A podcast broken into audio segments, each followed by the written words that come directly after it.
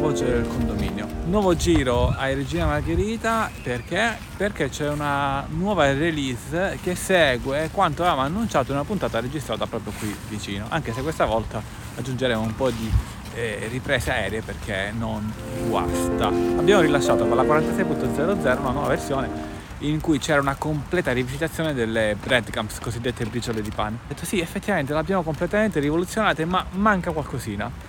Ed ecco che con la 46.1.0 abbiamo migliorato questo. Sono dei piccoli miglioramenti che se ora vai ad utilizzarli, per come trovi anche nelle note di rilascio, sembra quasi, vabbè, è normale, forse è sempre stato così, ma non è stato così. L'obiettivo è quello sempre della riduzione di numero di click, del perfezionamento di alcune sezioni che ti permettono di risparmiare quei pochi secondi che forse non cambiano la vita di nessuno, assolutamente no, il tempo è altro, però ti permettono di lavorare in maniera più fluida, ti permettono di concentrarti direttamente, di andare sostanzialmente alla velocità del tuo cervello senza dover aspettare che una pagina devi cambiare, fare, distrarti.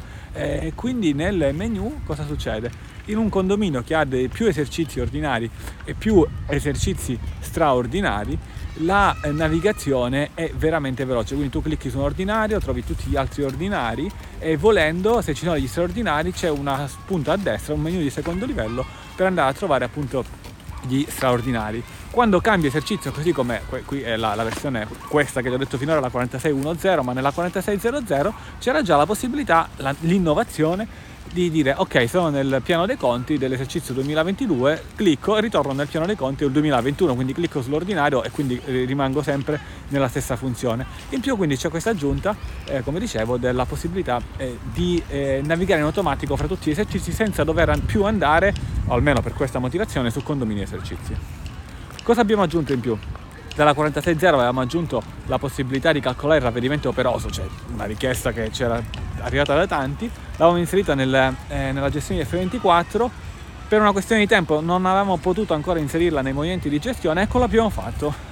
Dal momento di gestione tu inserisci una ritenuta, un valore di ritenuta, clicchi sulla gestione del ravvedimento operoso e in automatico ti fa il calcolo del ravvedimento per quanto riguarda interessi e sanzioni. Quindi c'era già l'aggiunta con la 46, ma in un'altra sezione, ora è esattamente dove forse viene più utilizzata, quando inserisci un movimento di gestione. Oltre ad aver migliorato anche questa possibilità anche nella gestione di F24 come da note di rilascio, ma ci tenevo a dirti che proprio c'è nei movimenti di gestione.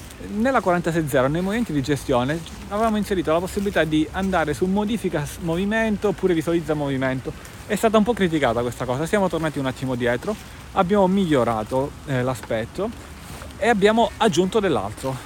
Cosa succede ora? Quando tu sei su condominio, movimenti di gestione, innanzitutto come prima, da qualsiasi parte clicchi sul movimento vai sulla scheda del movimento, ma cliccando sulla parte blu ti esce un menu in automatico per poter duplicare quel movimento con una data odierna, duplicare il movimento con la data precedente, caricare un allegato e tutta una serie di altre informazioni che trovi qui nell'immagine. Ora, qual è il concetto per cui vale la pena la puntata del podcast? Sono due. Da un lato, capire le vostre esigenze, grazie.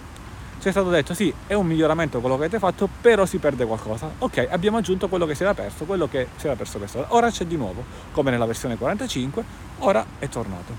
Ma in più, già che c'eravamo, abbiamo detto, anche se non ci è arrivato questo suggerimento, perché non facciamo in modo tale che anziché dover andare in basso, anziché dover aprire il movimento di gestione, cioè l'operazione che dovevi fare prima, andare in basso a sinistra, cliccare sul pulsante e scegliere di duplicare. E quindi qual era il concetto? Il concetto che, devo caricare un movimento, è simile a questo movimento, aspetta che lo apro e lo duplico. Ora non lo devi più aprire.